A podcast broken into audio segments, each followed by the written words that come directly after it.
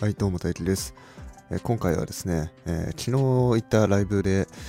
まあ、ちょっと面白い話題をいただきまして、えー数件、え数学検定、えやってる方が、まあ、スタイフの中にもいるよっていうね、話が出てきたんで、まあ、ちょっと気になったんで、あの、数件を調べて、あの、見たんですね。うん。で、そしたら、あの、まあ、過去問とかがちょっと出てたんで、まあ、それをちょっと解いてみたと。うん、ざっと見て、え1級、準1級、え2級あたりまで、えーざっと見て、まあ、そこら辺がね、あの、高校数学レベル、えーと、あとは、1級が大学数学レベルみたいなので、まあ、ちょっとざっと見てやってみたんですけど、まず率直な感想としてはですね、なんか久々に数学の問題解いて楽しいなっていうね、うん。そう、まずそこ、あの、やっぱ数学の問題解くっておもろいですよね。やっぱちゃんと答えが決まっててその答えに向かってまあどういうアプローチを取っていくか、うん、っていうのでまあその解いた問題でもなんか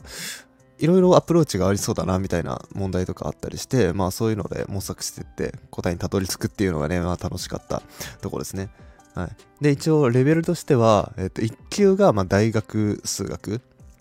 うん、の部分まで入ってて、うん、そう結構むずいんだなって思って僕としてはその1級がその大学数学レベルなのかなって勝手に思い込んでたんです。大学数学って大学入試レベルなのかなって勝手に思い込んでたんですけどそんなこともなくて全然難しかったですね。内容としてはなんか行列とかも出てくるし、ま、3次元空間の、え平面について考えるみたいなこととかあとはあ、そうだ。あの、統計のやつがあったんですよね。僕、統計をやってないんで、確率統計をやってないんで、そこがちょっと解けなかったんですけど、うん。だからそこができるようになれば、まあ、1級の試験を受けてもいいかなと いうような感じでしたね。はい。で、準1級の方ですね。これが、えっ、と、いわゆる大学入試のレベルかなって感じでしたね。うん、えっ、と、一応高校3年生までのレベルなんで、うん、まさに大学数学って感じで、うん。で、これね、ちょっとあの、見てて問題として面白かったのが、あ、これ大学数学のなんか背景がある問題だなっていうね、なんかパッと見てわかるような問題とかね。うん。まあ、あとは、結構ね、えっ、と、大問の中で1個、1個2個って小問があって、それがなんか誘導っぽくなったりとか、うん。なんかそういうのがね、結構、あ、受験数学っぽいな、みたいな感じで。うん。で、これをね、えーまあなんか受験、その大学に入るためっていうやつじゃなくてそのまあ個人的にその数件っていう資格を欲しいなっていうので皆さんこれ受けてるっていうことで。あそれいいなと思って。僕もちょっとねあの興味湧いたんで、うん、なんか機会があれば受けてもいいかなと。準1級なら多分ねもしかしたら一発で合格できるんじゃないかってくらいのレベルだったんで。1級はちょっとねまだうん、あれなんですね、むずいなと思った。あの、1時と2時に分かれてて、その1時の方が、なんか結構計算問題がいっぱいあって、で、2時の方はその記述問題だったんですけど、1時の方はですね、まあ、結構スラスラって取れてね、結構楽しかったですね。うん。で、2時の方は結構ね、あの、制限時間も長くて、あの、思考力を問われるような問題で、まず問題文読むのも、まあ割と難しかった。1級のやつですね。1級のやつはその問題文の理解にまず時間がかかりそうな問題とかもあったりして、うん。これは、あの、深い思考力を求められる問題で、まあなんかその、問題、計算してて、パッパパッパパッパって解いていくのが好きな人は、1次の方を入れたらいいし、その、じっくり考えようって方は2次の方を入れた方がいいというね。うん。まあ僕として、その、両方ちょっとやってみた感想としては、1次の方が、その、計算がね、あの、パッてやってパッて答えが出て、わかるっていうものなんでね、まあ、そこの達成感みたいな、そこの面白さもあがあって、まあ、1次の方が僕としては楽しいかなと思いました。うん、でも2次の方も2次の方で、まあ、やっぱちょっとね、その文章題とか、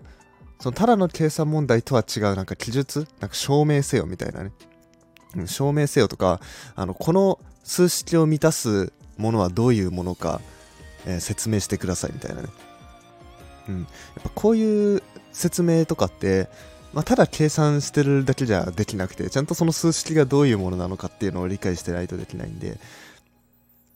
うん、そういう点ではですね、やっぱ2次の方を、えー、2次の方ができるようになった方が、まあ、ちゃんと数学を理解してるかなっていう感じですよね。うん、1次だけやってると、まあその、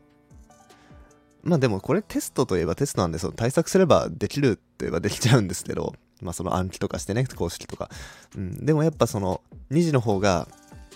その応用力みたいな、まあそういうものが問われてるんで、うん。だからちゃんとその数学について理解した上で、理解してるかどうかっていうのを試すんだったら2次の方がいいかなっていうふうに思いました。はい、で今回ね、えー、やったの、解いた問題っていうのは、まあ、1級とか準1級とか2級とか、まあ、ちょっとレベル高めのやつだったんですけど、そういろいろ調べてみる。他の問題もね、まあ、ざっと見たんですよね。ざっと見たんですけど、まあ、それ見てると、あ結構簡単な問題も出るんだな。簡単な計算問題。うん、足し算、引き算、掛け算、割り算みたいなね、因数分解とか、結構初歩的なやつも、えー、もっと下の級、えっ、ー、と、4級、5級とか、あと算数検定で6級、7級、8級、こっちの問題はちょっと見てないですけど、まあ、そういうのもあったりすると。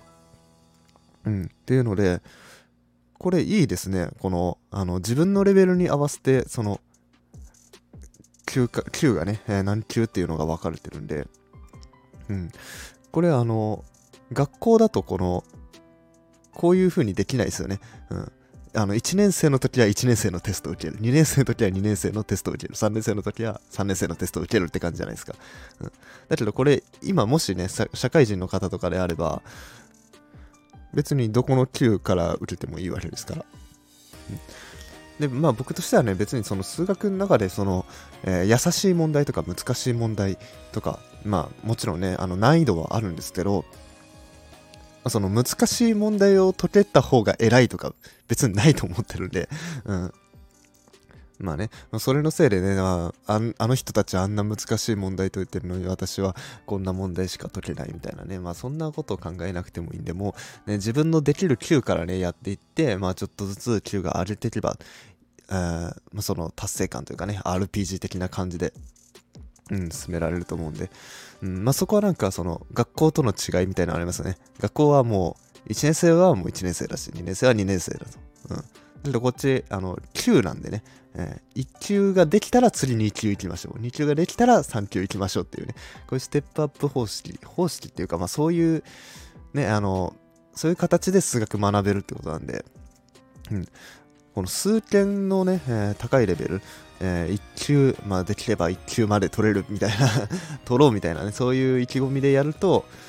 それでまあ、あの、5級、4級、3級ってちょっとずつレベルアップしていくっていう風にやると、意外と数学の勉強はかどるんじゃないかなっていう風に思いました。はい、それと僕はね、えーまあ、またどっか機会があればこの数件を、えー、まあ受けるとしたら準1かな。ちょっと1級は、あの、僕はね、あの、学んでない内容とかもあったりするんで、うん。そうね、受けるとしたら準1かな。頑張って勉強して1級。うん。まあ、それくらいまでね、できたらなと思います。で一応確か合格割合が、まあ、6割、7割くらいってことだったんで、うん。まあ、1級も頑張れば、その、取捨選択すればね、そのできるとこだけがっつりやって、できないとこは飛ばすみたいにやれば、もしかしたら7割くらい取れるんじゃないかなっていう感じもあるんで、まあまたね、あの、機会があれば、1級の方もね、受けようと思います。そうなんか、1級は個人受験しかできなくて、それ以外11級まではなんか定期的に開催されるやつでやってるみたいなってことなんで、まあ準1はとりあえず、まあどっかで受けようかなと、うん、思いましたね。はい。で、まあ、受けたらその結果とかね、えー、どういう問題が出たのかとか、そういうの、それで僕はどういう回答したのかみたいな、まあ、そういうのもね、またここで解説できたらなと思います。はい。というわけで、えー、今回は以上です、えー。よかったらいいねやフォローなどお願いします。それじゃあ、バイバイ。